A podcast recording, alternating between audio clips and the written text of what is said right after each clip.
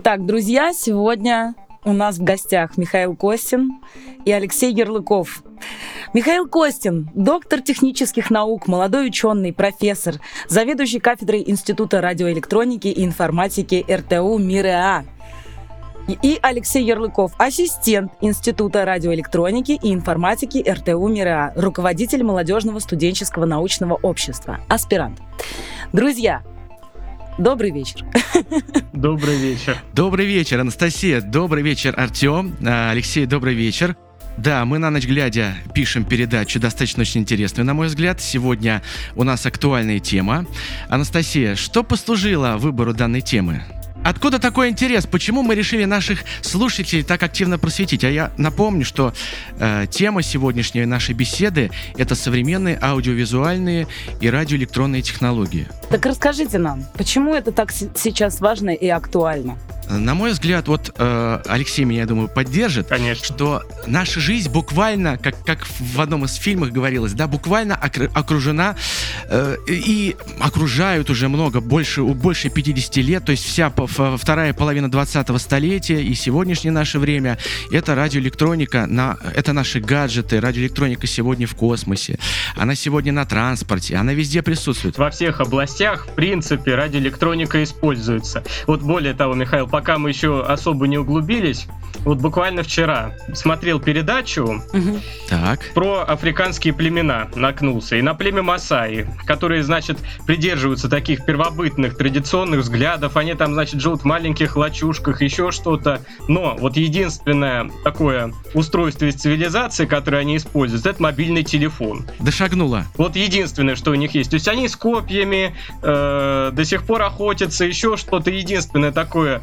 устройство, действительно, э, которое у них есть из современной цивилизации, это мобильный телефон. То есть вот как раз-таки пример радиоэлектроники, который используют даже дикие племена Масаи в Африке. То есть дошло даже до первобытных людей. Да, то есть мы не стоим в стороне от научно-технического прогресса. Доста- достает, значит, шаман э, телефон и обращаясь в интернет, интернет, подскажи нам, как быть, да? Абсолютно. Вот, но в целом, если говорить серьезнее, то сегодня очень э, достаточно много э, и большое, на мой взгляд, э, внимания, э, уважаемые уважаемые слушатели, уделяется э, применению и эксплуатации радиоэлектронной техники. Мы бы хотели сегодня поговорить о том, как в наш мир, в наши э, аудиовизуальные технологии, в наши информационные технологии шагает радиоэлектроника на уровне и э, с, с точки зрения преломления взгляда ради, радиоинженера как разработчика.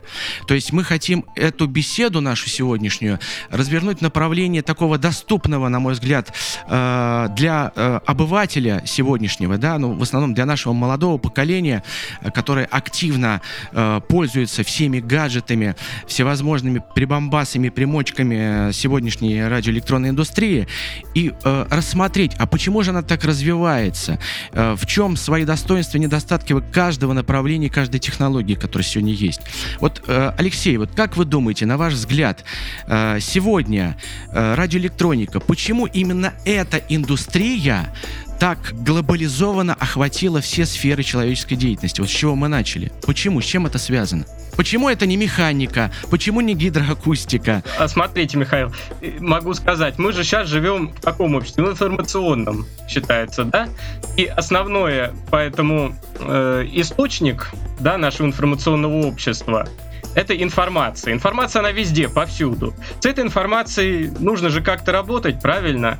Э, и как раз-таки радиоэлектроника, радиотехника, она, в принципе, как раз-таки является, ну, наверное, одним из самых э, распространенных, самых удобных средств э, для работы с этой информацией. Это и прием, и передача информации, ее обработка, сбор, хранение и так далее. То есть э, все операции, которые мы можем производить с информацией, все они так или иначе происходят как раз-таки с применением э, радиотехники, радиоэлектроники. И именно поэтому, на мой взгляд, э, она является такой популярной. А если подро- подробнее, доступнее разложить, то сегодня фактически, да, наука по своему фундаментальному э, пониманию, представлению, она э, изначально носит созерцательный характер. Мы об этом говорили неоднократно, и э, я думаю, что трудно с этим не согласиться. И фактически органы наших чувств зрения, наш слух, наше обоняние, наше осязание, они фактически ну, определенным образом ограничивают возможность восприятия этого мира с точки зрения того восприятия, которое позволяет нам делать радиоэлектроника. Например, те же датчики. Датчики давления, датчики освещенности, датчики температуры и так далее которые, к слову, тоже везде сейчас применяются, Михаил. Везде же сейчас датчики. Любое устройство наше датчиками напичкано, даже тот же смартфон. Нашпигован, я бы сказал. Казалось бы, сенсорный экран. Если я пальцем нажму на доску, у меня же доска ничего не сделает. Она там мел сотрет или еще что-то. А нажимаю на экран смартфона, у меня там либо приложение какое-то выскакивает, либо еще что-то. Это те же датчики, которые стоят, правильно? Сразу в, в ответочку. Раз все напичкано датчиками, и тем более в мир современного э, пандемического такого настроения, когда люди боятся, боятся, что их чипируют этими датчиками. То есть это какие-то микро, микро такие штуки, которые мы можем даже не знать, что они там находятся. Мы привыкли пользоваться телефоном, но мы даже не знаем, насколько он на нас может влиять. И вопрос вот меня, как, например, обывателя, обычного человека, не разбирающегося особо в э, тонкостях этой науки, насколько это вредно для человека быть окруженным в наш современный мир вот такими вещами, которые постоянно излучают какие-то электромагнитные поля, постоянно на нас как-то по-любому уже действуют, да, то есть мы просто этого можем не ощущать. Но это же может иметь какой-то накопительный эффект. И не будет ли такого, что через лет там 50 мы все будем не знаю, у нас уменьшится размер головного мозга или там, я, я не знаю, что еще с нами может произойти. Будут рождаться седые дети. Седые дети. Глаза вылезут из орбит. Нет, действительно, так оно и есть. То есть, работая с э, радиоволнами, нужно четко понимать, что а, а, они определенным образом способны влиять на биологические объекты, то есть на все живое. Ну, вообще, любое излучение, если уж на то пошло, влияет действительно так или иначе на биологию. Тот же ультрафиолет ультрафиолет, правильно? Угу. Тоже излучение, просто в другом диапазоне. Кстати говоря, ультрафиолет очень успешно позволяет бороться с таким сложным сегодня недугом э, московских, да и любых других городских квартир и мегаполиса. Это черная плесень. Вот, так что я, уважаемые слушатели, если вы хотите избавиться от черной плесени у себя в ванной, то вы просто купите ультрафиолетовую лампу, пройдитесь. И я вас уверяю, что после таких трех сеансов никакой плесени никого там вообще не останется. Насколько мощная должна должна быть лампа? Чтобы плесень исчезла, а люди нет. Это, знаете, это как в фильмах, да, про Джеймса Бонда одеть черные очки, такие раз, да, с лампой. Э, я должен сказать, что как раз вот вполне достаточно силы лампы, вот э, та лампа, которую сегодня вот можно встретить даже элементарно, вот э, ультрафиолетовая лампа, вот опять же, возвращаясь к, к пандемическим условиям нашего существования сегодняшнего, да, такого, вот, можно встретить и в магазинах, и в общественных помещениях каких-то, да, в организациях стоят вот такие вот лампы, да, они стандартные разработки идут. То есть э, какой-то специальной мощности силы здесь, конечно, не, по, не потребуется. Если там честно говорить, то э, классический свети, светильник мощностью в 300 люменов это вполне достаточно. Вот. А вот если все-таки говорить о радиоволнах и о их вреде, то я, мне бы хотелось бы такое дать, э, на мой взгляд, э, отступление и привести пример, что вот, например, в Европе, в Канаде сейчас активно стали все больше и больше использоваться э, так называемые санатории, э, которые защищают жителей мегаполиса от электромагнитного смога именно смогом. В кавычки здесь можно было бы взять, но тем не менее. Ведь посмотрите, по большому счету, система мобильной связи, э, цифровое теле, телевидение, э, всевозможная бытовая техника, ну, э, предприятия, да, это все фактически создает электромагнитный фон. В совокупности и в купе достаточно э, достаточного уровня для того, чтобы определенным образом влиять на э, биологические объекты. Как негативно, кстати говоря, так и позитивно, так же как радиация, радиация влияет в своем роде. Так вот, вот этот электромагнитный смог, почему смогом называют?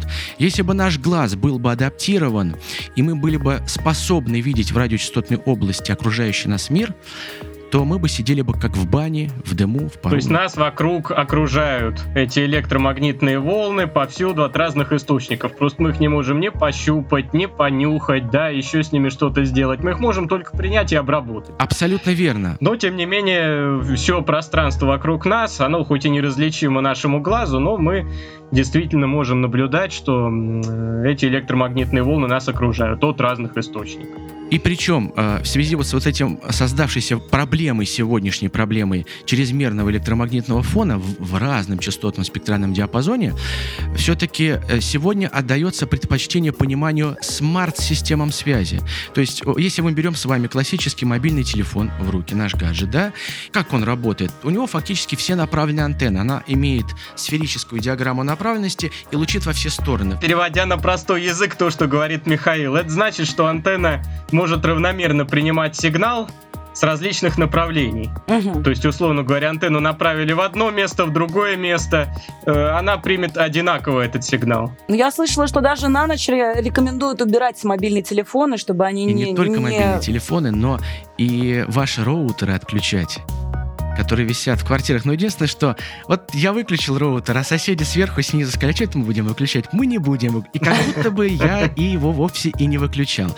Поэтому э, сейчас тенденции идут к тому, чтобы делать смарт-антенны.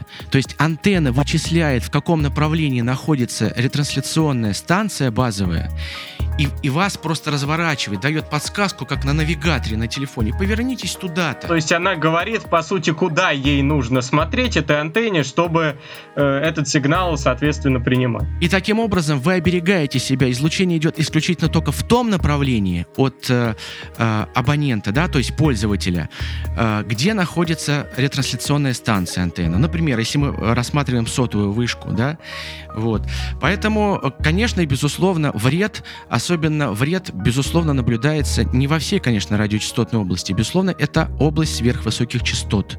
Это вся GSM-связь, это 900 МГц, 1800 МГц, это вся Wi-Fi связь, э, то есть все э, мультимедийные системы э, беспроводного доступа, Bluetooth, Wi-Fi, значит, ультра wideband, то есть сверхширокополосные системы. Ну, Михаил, можно я тут тоже немножечко оговорюсь, вы просто так запугиваете наших слушателей, как будто вообще эти радиоволны это такой вред, что и вообще их не используйте, и вообще забудьте про них и все дела.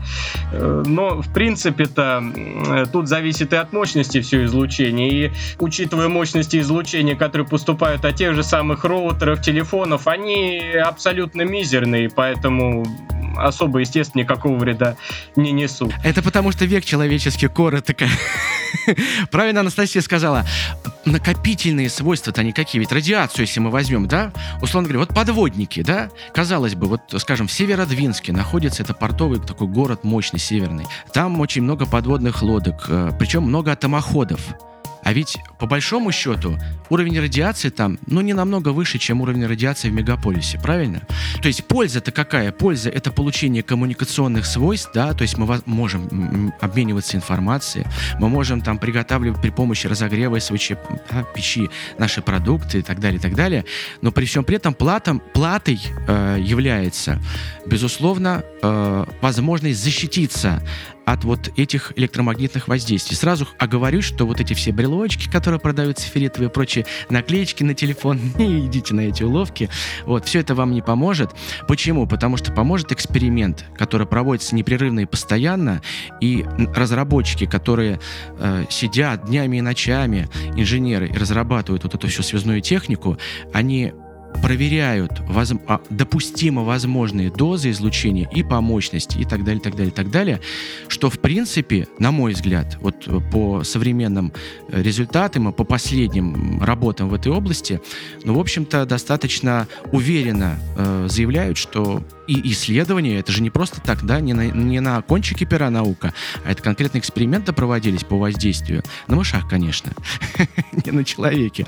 Вот, ну и, э, на мой взгляд, это вполне пока что безопасно. Вот. Что будет дальше, мы посмотрим. Ну и более того, Михаил, вот опять-таки, ведь все устройства радиотехнические, их можно разделить приемные и передающие. То есть те, которые принимают этот сигнал из эфира, и которые его, наоборот, излучают в эфир.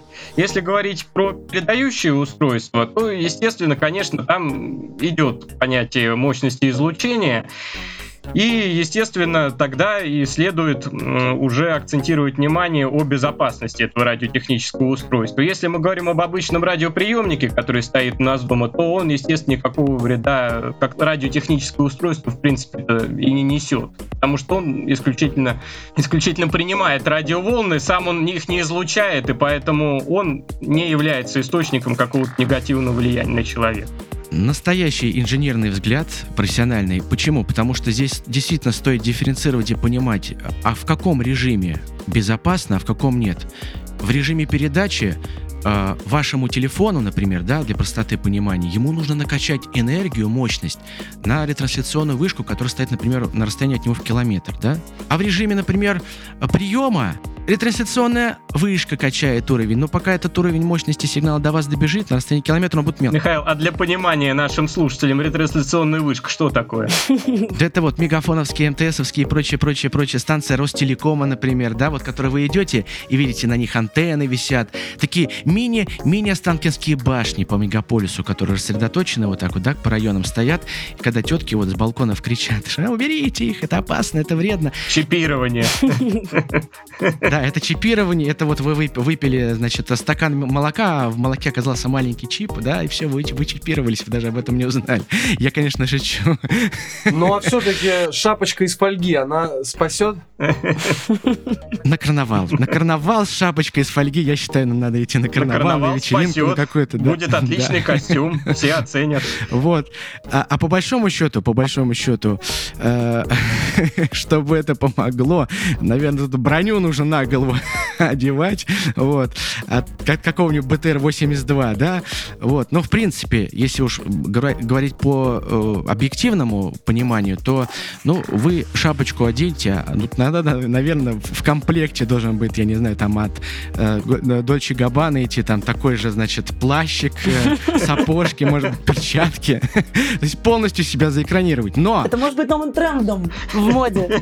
Артем, вы заэкранируете себя от электро, от естественного электромагнитного поля Земли. А может, им сердце питается. Понимаете, да? По большому счету, сама по себе э, жизнь и биологические процессы, которые протекают в организме, ну, любого живого существа, теплокровного или не теплокровного, оно связано с электрохимическими и радиоволновыми процессами, которые протекают в природе. Поэтому насколько ли э, безопаснее будет экранировать себя полностью и таким образом вообще себя изолировать от э, естественного электромагнитного фона Земли, э, мне кажется, это вопрос оставляет такого Э, по крайней мере, может быть, это исследовали, как-то изучали, но мне кажется, что тот же витамин D, например, мы получаем от солнышка, да, ультрафиолетовое, мы витамин D не можем получить через вот стекло, если мы будем сидеть, например, я не знаю, где-нибудь на даче и загорать через э, витражные окна, такие начищенные, наполированные, э, мы не получим витамина D, потому что витамин D, это, он синтезируется под воздействием ультрафиолета. Вот. Я думаю, точно таким же образом, а что такое ультрафиолет? Это, это электромагнитное колебание, правильно? И э, говоря уже о радиочастотном диапазоне, здесь, я думаю, такой же эффект абсолютно. То есть здесь все-таки важно воздействие естественного фона на какие-то жизни, жизненно важные функции организма. Я думаю, это имеет значение серьезное.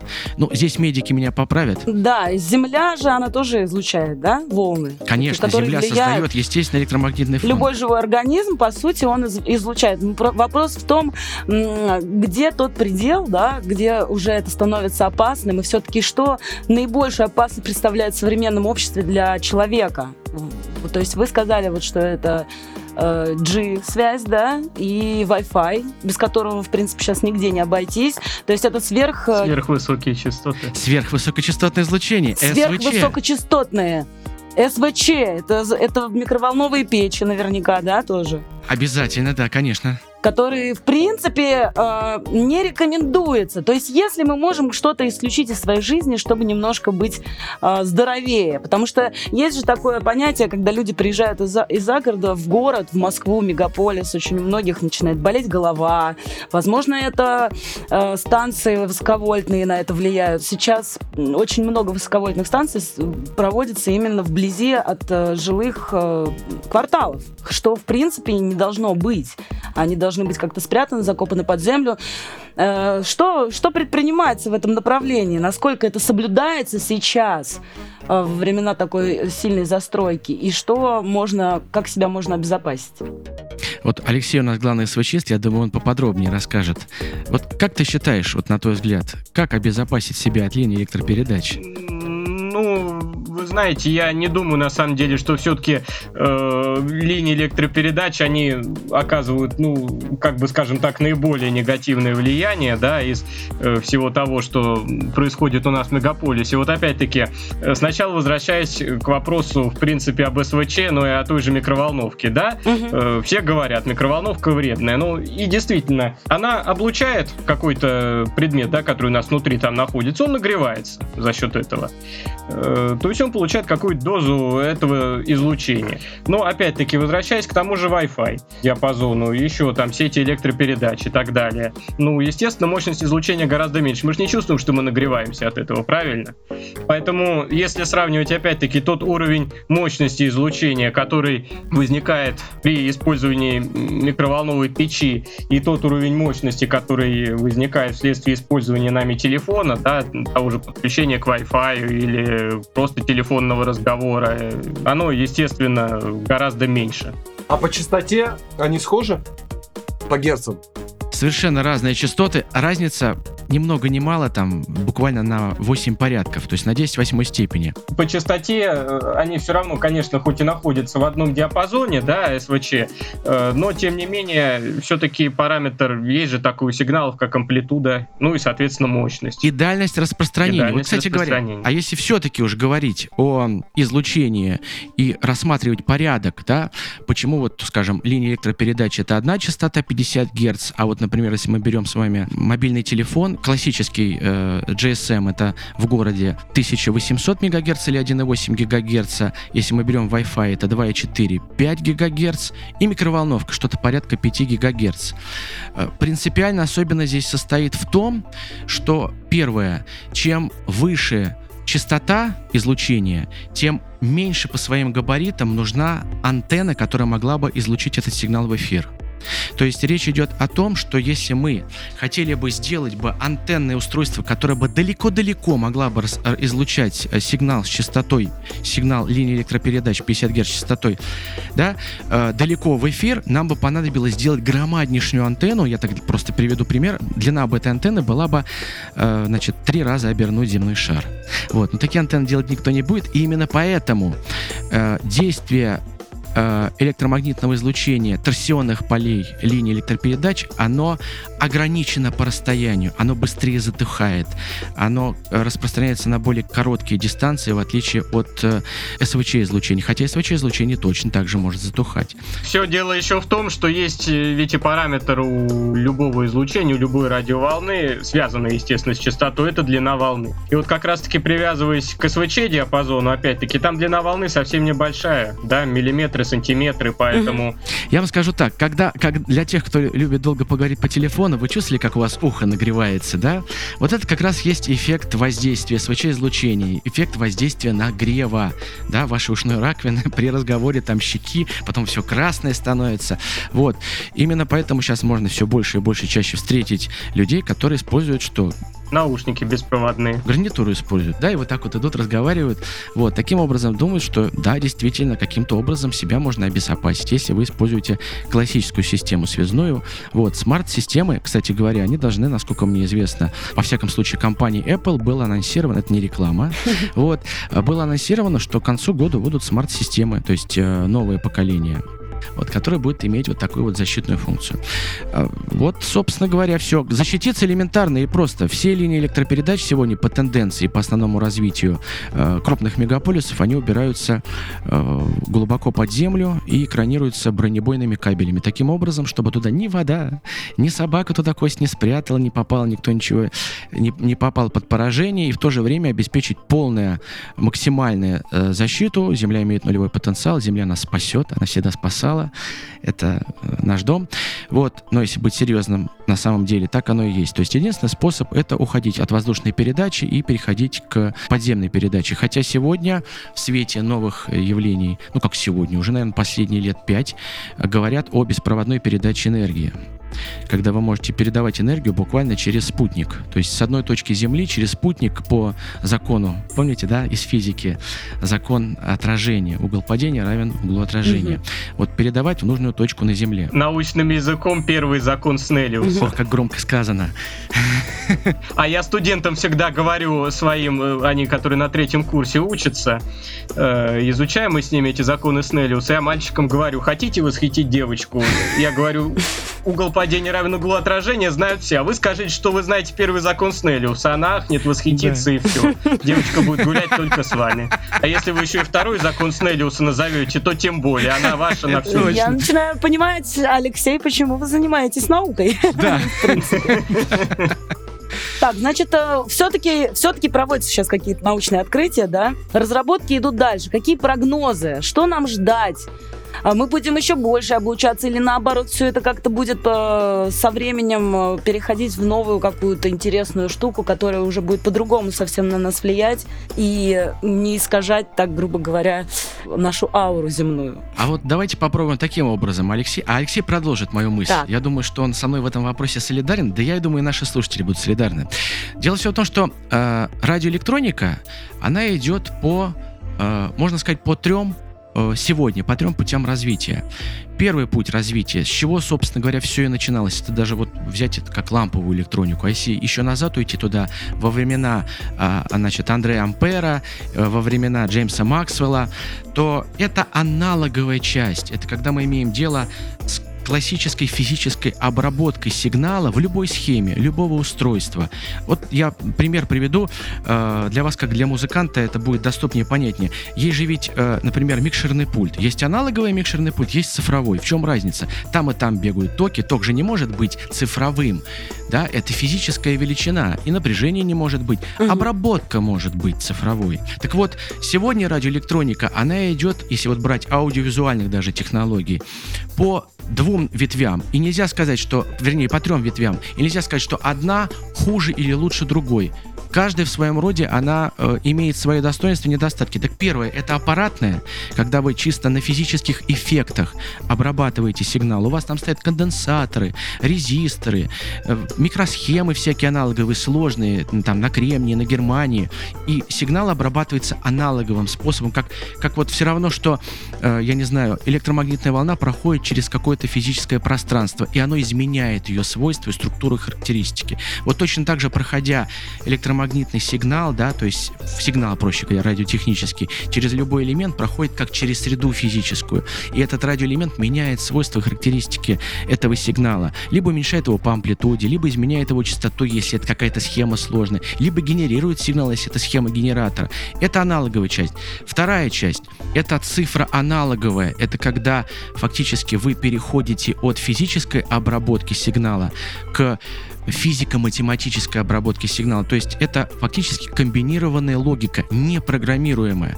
Это элементы логического умножения, это элементы логического сложения, всякие дизъюнкции, конъюнкции, инверсии и прочее, прочее, прочее. Это вот классическое цифрофизическое преобразование. И третий — это программное преобразование, или еще и называют цифровая обработка, ЦОС, цифровая обработка сигналов. То, что сегодня фактически занимает, на мой взгляд, огромнейший плацдарм в низкочастотной области. Я, вот Алексей продолжит, почему только в низкочастотной области, а я дальше сейчас проговорю. И отчасти даже спрашивают, а скажите, а где сегодня новые физические открытия? Ведь мы раньше привыкли, что для того, чтобы преобразовать аналоговый сигнал, там как-то что-то какое-то изменить его, там поляризацию, усилить его, отфильтровать его по нижним частотам, по верхним, полосу какую-то, что-то вырезать, режекцию какую-то сделать, например, да, если мы говорим о фильтрах каких-то. Для этого нужно было собрать какое-то физическое устройство, спаять его его, какие-то новые элементы. Ну да, то есть вот на простом примере просто хочу рассказать слушателям. Вот есть обычный радиоприемник, опять-таки, дома. Угу. Обычный, аналоговый. Бабушкин. Никаких проблем с ним нету. Но если нам нужно изменить какие-то его параметры, э, коэффициент усиления, да, или, например, изменить философию фильтрации для того, чтобы отсеять какие-то лишние помехи, или наоборот полезный сигнал, кусок у нас обрезается, и нам нужно э, как-то дополнительно увеличить полосу фильтрации. Соответственно, что нам нужно сделать? Разобрать этот приемник, да, посмотреть на его схемочку, посмотреть, что нам нужно изменить в этой схеме, какой э, компонент, да, какой элемент, какой там номинал нужно, все это посчитать, посмотреть, потом пойти на какой-нибудь сайт, на радиорынок, закупить новые элементы, то распаять это, перепаять, потом снять характеристики, запаять, оно все будет опять неправильно работать и так далее, и так далее, и так далее. Если же мы говорим уже про средства цифровой обработки, то вот есть сейчас такие программно конфигурируемые приемники, вот, к слову, Анастасия, это одно из таких, наверное, направлений развития э, радиотехники только одно из. Э, заключающееся оно в том, что, э, в принципе, для того, чтобы изменить параметры того же приемника, но уже построенного по вот этим вот программно конфигурируемым радиотехнологиям, нам достаточно всего лишь нажать парочку кнопок на компьютере, вот и все.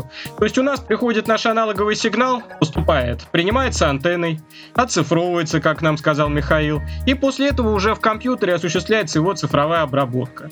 То есть достаточно просто задать программно необходимые нам условия, необходимые требования, под них настроить, и то, что э, для обычной нашей аналоговой техники занимает э, несколько дней, да, ну или часов, здесь может считанные секунды занять. И самое главное, и самое главное, это может быть, э, вот есть же различные девайсы с открытым доступом, да, и открытым программным кодом, есть закрытым. Вот, скажем, для пользователей открытый код гораздо даже удобнее. То есть вы можете конфигурировать на программном уровне ваш гаджет как вы хотите. Единственные ограничения будут только аппаратные. То есть физически то, что он не может сделать, то, что он может сделать программно, там никаких ограничений нет. А что такое программная обработка? Это обработка с помощью функций математики, с помощью задач математики. Вот, например, даже мы возьмем простой пример. Калькулятор инженерный. Сейчас калькуляторами все пользуются с телефонов, да, с ваших смартфонов. А в принципе, если мы возьмем какой-нибудь э, классический инженерный калькулятор и, например, там, посчитаем, например, какую-то тригонометрическую функцию, синус или косинус. Или интеграл. Или интеграл. Туда что, таблицу Брадиса, что все запихнули? Да вам памяти никакой не хватит. Там прописывается математический ряд, например, там ряд Тейлора или ряд Лагранжа, но в зависимости от того, в каком формате необходимо представить данную функцию синуса, косинуса и так далее, вы получаете там с точностью до 4, до 8, до 9, до какого хотите знака, значения э, соответствующего, при соответствующем заданном аргу, аргументе значения вашей тригонометрической функции. То есть это, по сути, программируемая математика. Да, угу. и, и именно поэтому, вот я вот уже как бы подытоживая, хотел бы сказать, что фактически сегодня радиоэлектроника, она переживает такое преломление, и я часто встречаю на зарубежных конференциях выступают, в публикациях различных, и в российских российских э, институтах, не научно-исследовательских институтах, уже такое понятие, как радиоинформатика.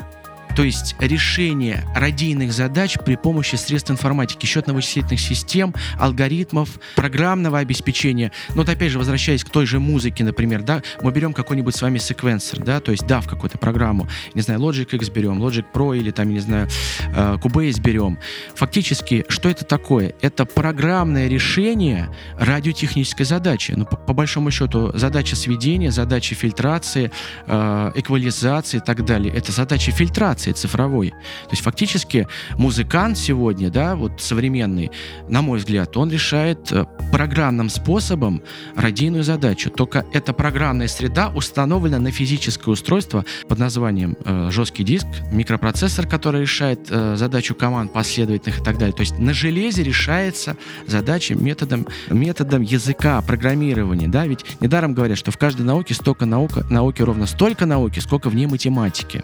Это вот как раз и есть такой вот дуализм, понимание, а что лучше, аналог или цифры? Теперь мы начинаем задавать вопрос. Вот посмотрите, например, скажем, сейчас японцы активно продвигают э, целые э, э, э линейки производственные хай-фай техники ламповой. Ух ты, ну что вы. Кто-то скажет, да вы что, ламповая техника, это устарело. Когда это было? Это 70-е годы. Тогда она набирала расцвет свой, потом переходили на полупроводниковую электронику. А сегодня вдруг опять раз и хай-фай техника. И мало того, высокого класса, высокого качества, ну аудиогурманы, слушатели, они это поймут. И возникает возникает такая какая-то дилемма. Подождите, а современные э, цифровые устройства, те же там микшеры цифровые, аудиовизуальные интерфейсы всякие всевозможные, мультимедийные системы звукообработки, те же, например, да, а телевидение, да, тоже цифровое, куда-то аналоговое исчезло. Почему? На мой взгляд, э, как бы нельзя четко сказать, что аналог это плохо, это устарело, это не годится. Если мы с вами наберем, берем СВЧ устройства те же, система спутниковой связи, система навигации, система локации, это все на, на аналоговой технике строится.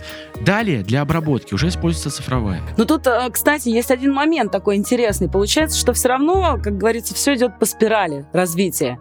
И то, что было раньше, сейчас возвращаются эти тенденции, но только с новыми уже техническими какими-то оснащениями, которые могут реализовать тот же аналоговый звук, но, например, сделать, говоря о музыке, например, о лоджике, да, там эмулятор э, прям в программе, который будет давать типа такой же ламповый звук. То есть вот интересно, все-таки у нас э, сейчас эра прогресса технического, или мы уже достигли какого-то уровня, вот за, за, за последние сто лет какие-то невероятное открытие. Вот даже 50, да, при моей жизни появился интернет. Это же вообще изменило всю жизнь. Вот эти открытия, они свершились, и сейчас идет как бы ретроспектива того, что было, только уже просто с вкладом туда новых технических знаний. Идет ли дальше развитие, или мы сейчас просто э, варим, э, как говорится, эту кашу техногенную, э, прививая нас э, э этой прививкой технической? Или, или все-таки есть какая-то душа в этом, есть еще какой-то простор для творчества, э, есть какие-то еще возможности где-то ошибиться и, может быть, сделать что-то интересное, новое открытие? Или все настолько уже все точно-точно засчитано в программах и в кодах, что человек уже, в принципе, даже и не нужен. Есть задача, машина это делает и выдает результат всегда безошибочный. Ну, я думаю, что это коллеги меня поправят, конечно, и слушатели, возможно, кто имеет какую-то свою точку зрения на... Я считаю, что мы находимся, вот как э, э, вольт-амперная характеристика проходная, да, мы находимся сейчас в точке насыщения, то есть в точке стабилизации, на мой взгляд, что все развитие, вот я недаром сакцентировал внимание на том, что почему задают вопрос новых эффектов, новых открытий, новых законов. Кстати, все законы физики, которые используются, они все финитны по применяемости. Что?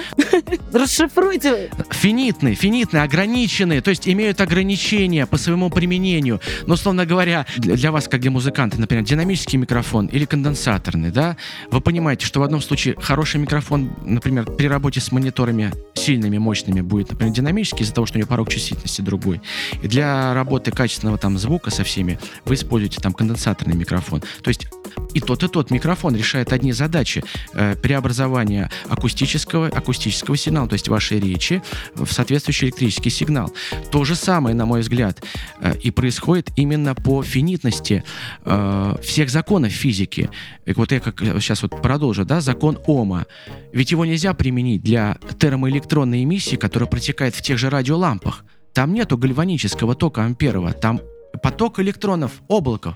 То есть там уже работает закон э, там Богуславского Лингмюра, например, да, закон, закон э, три вторых, да, таковой называют.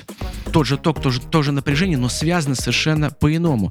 Поэтому, применяя любую модель к пониманию того или иного физического процесса, какой бы мы с вами ни брали, в частности, в радиоэлектронных системах, э, мы должны понимать, а на какие случаи, при каких условиях эта модель справедлива, адекватна и э, полностью отражает на уровне воспроизводимости необходимости то явление, хотя бы приближаясь к этому явлению физическому, ну, например, мы возьмем, скажем, э, построение какой-то модели, например, того же фильтра, например, низких частот или режекторного фильтра, или, например, э, построение э, каких-то характеристик и построение какого-то устройства, э, например, связанного с преобразованием э, оптического сигнала в электрический сигнал. Как там описывать характер там, поведения э, и связь, там, изменения э, внешнего, э, значит, засвета подсветки, да, то есть какого-то фона оптического на изменение там электрических э, моментов, то есть э, самого электрического сигнала. Жизнь-то вся наша носит нелинейный характер, как практика показывает, начиная от э,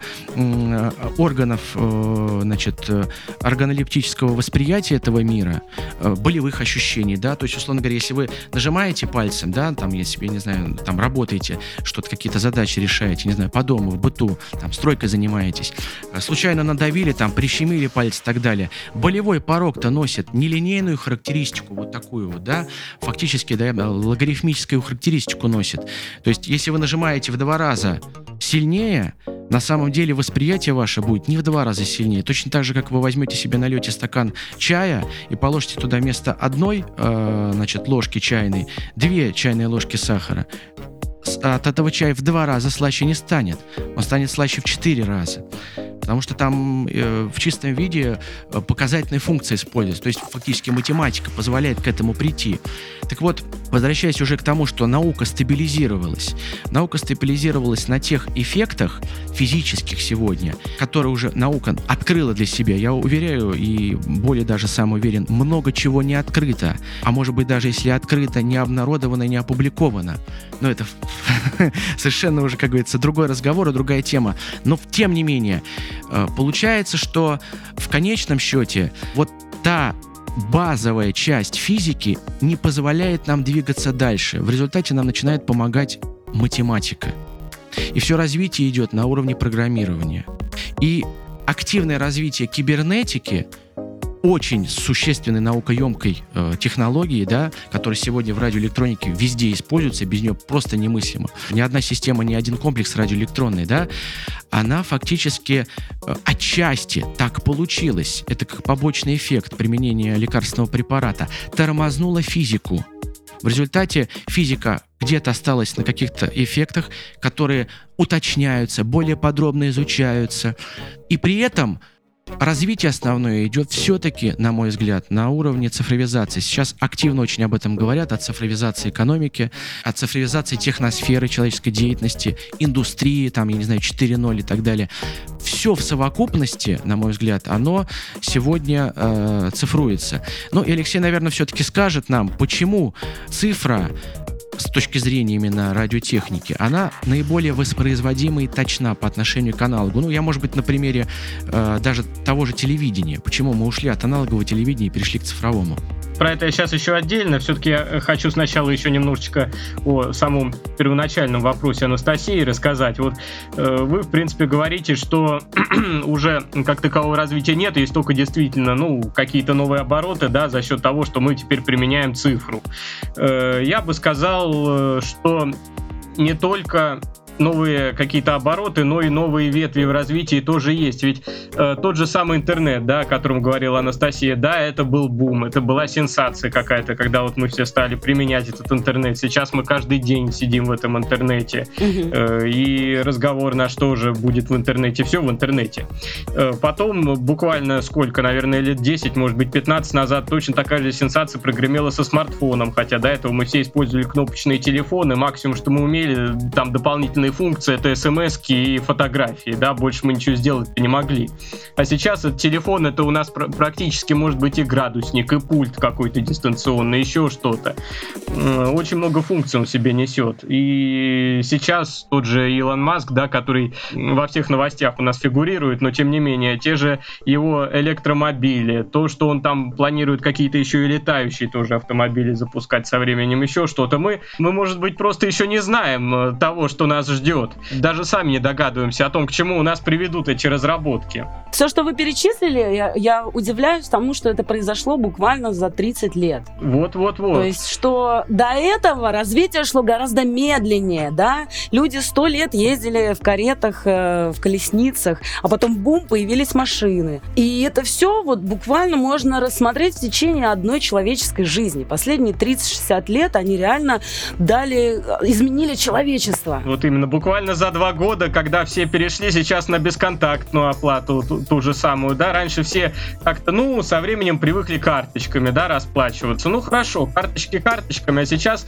даже и карточка не нужна. Тот же смартфон, пожалуйста, бесконтактная оплата, те же переводы в Сбербанке онлайн, все это э, происходит на наших глазах, поэтому я думаю, что все равно есть куда развиваться, есть к чему стремиться. Да, конечно, цифровизация, она есть, да, она действительно помогает нам, может быть, быть, упростить э, нашу жизнь в тех или иных областях. Да, это действительно может служить как модификация, ну, тех или иных каких-то наших устройств, э, нашего быта, но, тем не менее, и новые какие-то э, витки в развитии тоже у нас, я думаю, что будут. Нет, безусловно. Хотелось бы верить. Ведь это и показывает история о цивилизации, о Атлантида, древние шумеры и так далее, и так далее, и так далее. Тут как больше такого уже философского характера вопрос такой расширился, да, стал. Э, это все говорит о том, что, в принципе, знания имеют силу, и э, закон о распределении этой силы, знаний, носит нелинейный характер. То есть сначала медленно-медленно, потом раз и резко выходит на какую-то финишную, свою финишную каждый раз, но в то же время где-то повторяя, где-то что-то дополняя и так далее. Например, скажем, такой пример, да, вот цветная фотография. Все сейчас увлекаются цифровой фотографией. Можно даже вспомнить, кто еще помнит э, или кто видел, может быть, по старым фильмам, а спросите у своих там родителей, бабушек и дедушек, какое отношение было к фотографии фотографию, выставить свет, освещенность, построить выдержку, диафрагму выставить и так далее.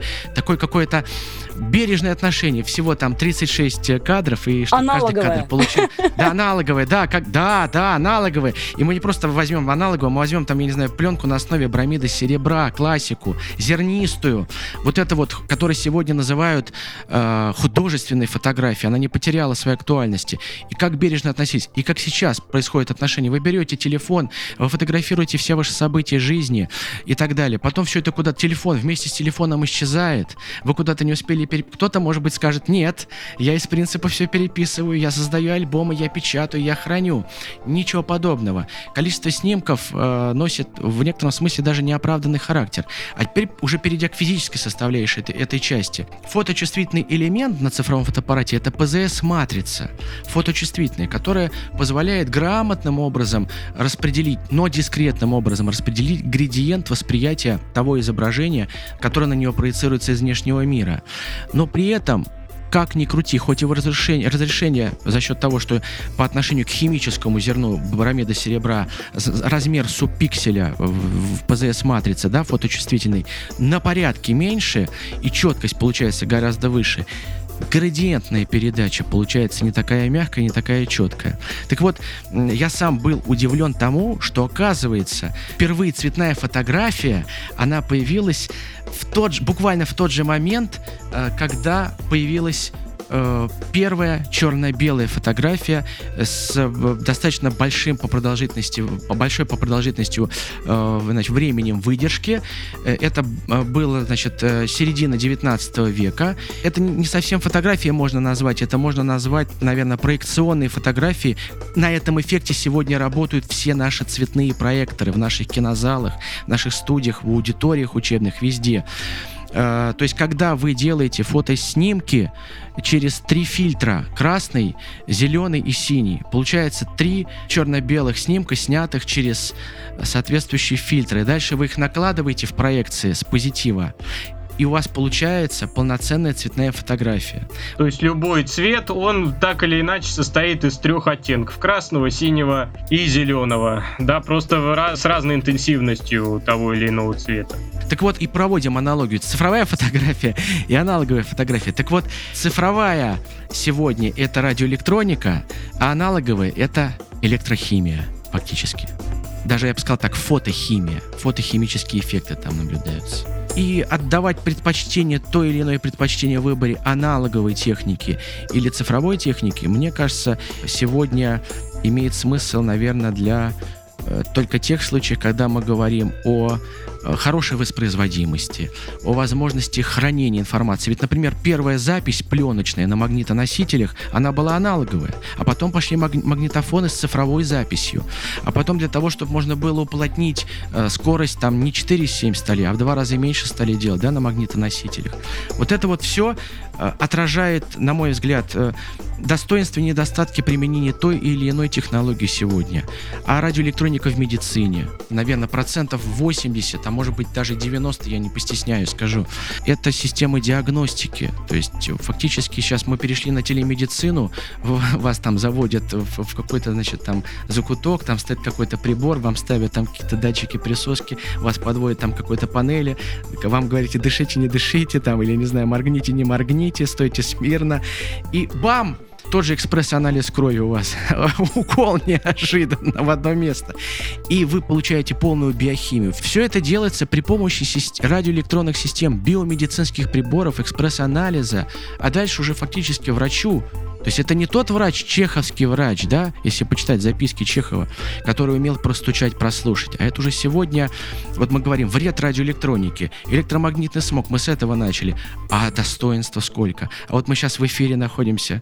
А вы посмотрите, сколько сейчас и как здорово стала преуспевать а, наука с точки зрения применения радиоэлектронных систем в кардиологии. Сколько людей имеют кардиостимулятор и имеют полноценный образ жизни, и эта жизнь у них продлевается на 20, на 30 лет лет. Опять-таки те же самые градусники, которые сейчас используют э, вот последние два года во всех супермаркетах везде бесконтактные, как я говорю, стрелялки. Пирометры. Когда они колбу подносят э, и стреляют, э, и температуру определяют бесконтактно. Да, те же самые датчики, та же самая радиоэлектроника. Да, человеческий фактор, он же все равно к чему хочется прийти, он важен или он все-таки деградирует. То есть мы эволюционируем или мы просто все переложили сейчас на цифру, на обработку программную, и, в принципе, человеку достаточно даже не помнить э, закон, э, как вы, Алексей, тогда сказали, синопсис? Закон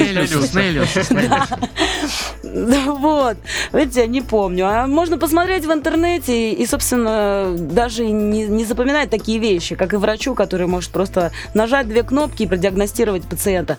Важен ли человеческий фактор. Это чисто, наверное, мое мнение, но тем не менее, э, несмотря на то, что вот мы как-то все равно с помощью этой радиоэлектроники жизнь свою облегчаем, э, но тем не менее, даже любая радиоэлектроника, любая абсолютно техника, она не застрахована от ошибок. Те же э, машины, которые сейчас используют для того, чтобы производить какой-нибудь экспресс-анализ крови, или тот же самый ПЦР-тест на коронавирус, он может выдать абсолютно не настоящие результаты. Может быть такое. Вероятность ошибки, она никогда не исключена, и любой статистический закон, он э, про это говорит, что вероятность неправильного обнаружения, да, ложной тревоги и так далее, они все равно присутствуют. И поэтому все равно необходимы специалисты в той же самой медицине, который сможет, по крайней мере, отличить случаи, когда действительно та или иная техника показала какую-то ошибку, и сделать какие-то свои выводы, да, параллельно с вот этим экспресс-анализом крови, который проводится на технике и самостоятельно провести на тех же самых каких-то своих э, там стекляшках, пробниках угу. тот же самый анализ крови и сделать какой-то вывод. Э, а как же обработка тех результатов, которые выдает эм, сама машина? Да, вот она говорит, что у вас там уровень глюкозы такой-то. Ну и что? Вот, например, я про себя могу сказать, что я не знаю, хороший у меня уровень глюкозы, плохой у меня уровень глюкозы. Да, мне все равно нужен специалист, который по тем данным, которые мне даст машина, сможет мне сказать, хороший это результат или И так, я думаю, что во всех областях. Нужно разбираться для себя, что ты хочешь получить. Фактически, на самом деле, если уж говорить, то сегодня мы мир видим отчасти глазами радиоэлектроники. Ну, давайте, кто из нас не засыпал под Ютубом? Но было такое, ну хоть раз в жизни было, было, было. Когда просыпаешься, у тебя Ютуб работает. Было такое? Было. Мы гаджеты уже, мы сроднились с ними. Буквально, да? Кто-то скажет, я могу, я могу легко этот гаджет от себя выкинуть, тогда да, ты можешь его выкинуть от себя, этот э, гаджет, и э, не пользоваться им. Тогда ты фактически не то чтобы попадаешь в изоляцию от этого мира, но ты теряешь определенный темп восприятие этого мира.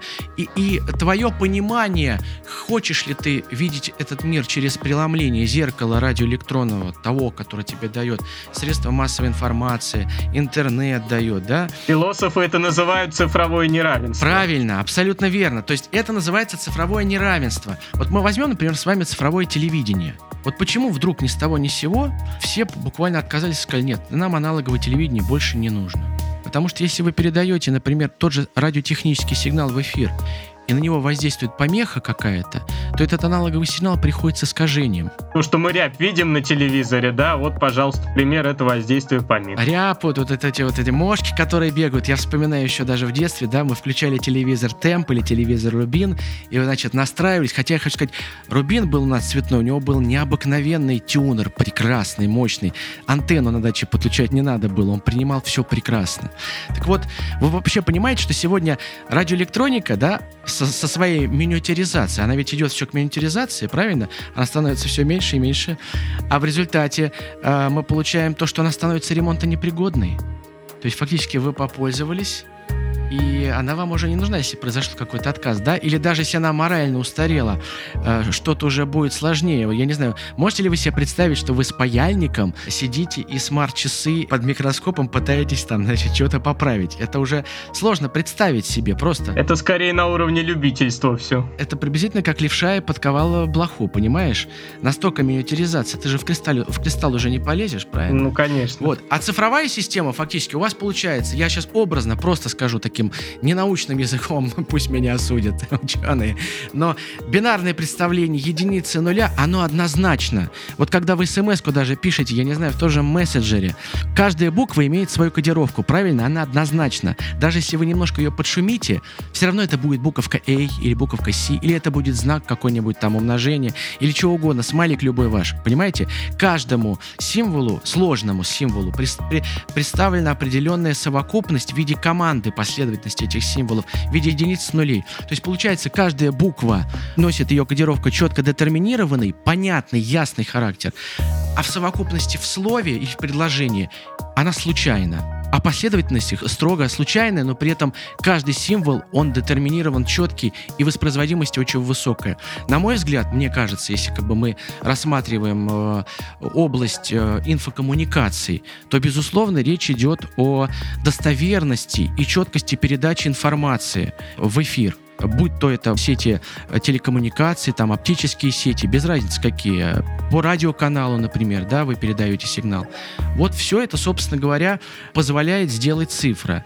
Является ли она э, конечным этапом развития радиоэлектроники? Я думаю, что нет. Почему? Потому что сегодня все больше и больше решений идет в области создания радиофотоники. То есть это квантовые компьютеры, квантовые вычислительные системы. Даже вместо Wi-Fi Wi-Fi появился. В Северных Штатах Америки, например, в Каролине, там анонсировали вместо системы 5G развитие Wi-Fi технологии, то есть оптической технологии связи, скоростной технологии. То есть все идет к тому, что все быстрее и быстрее мир движется, и информация передается. Телепорт-то существует, ё-моё! Все быстрее и быстрее, а потом просто мы не догоним, понимаете? Оно, оно все дальше убежит, уедет, а мы останемся, понимаете? А мы останемся вместе с а африканскими племенами. А мы останемся, Будем сжечь костры. Да, ребят, очень было интересно. Так незаметно прошел час. Какие ваши пожелания нашим слушателям? Может быть, вы что-то хотите сказать про свой институт или как-то промотивировать людей, чтобы они почаще задумывались о том, о чем мы сегодня говорили. Уважаемые слушатели, а особенно слушатели, которым ну, это очень интересно, и передача понравилась, мы постарались ее провести в таком формате, на мой взгляд, наиболее таком, знаете, научно-популяризованном формате, доступном где-то, где-то, может быть, не очень. Вот, для этого, может быть, вы какие-то вопросы нам пришлете свои интересные, мы с удовольствием на них ответим.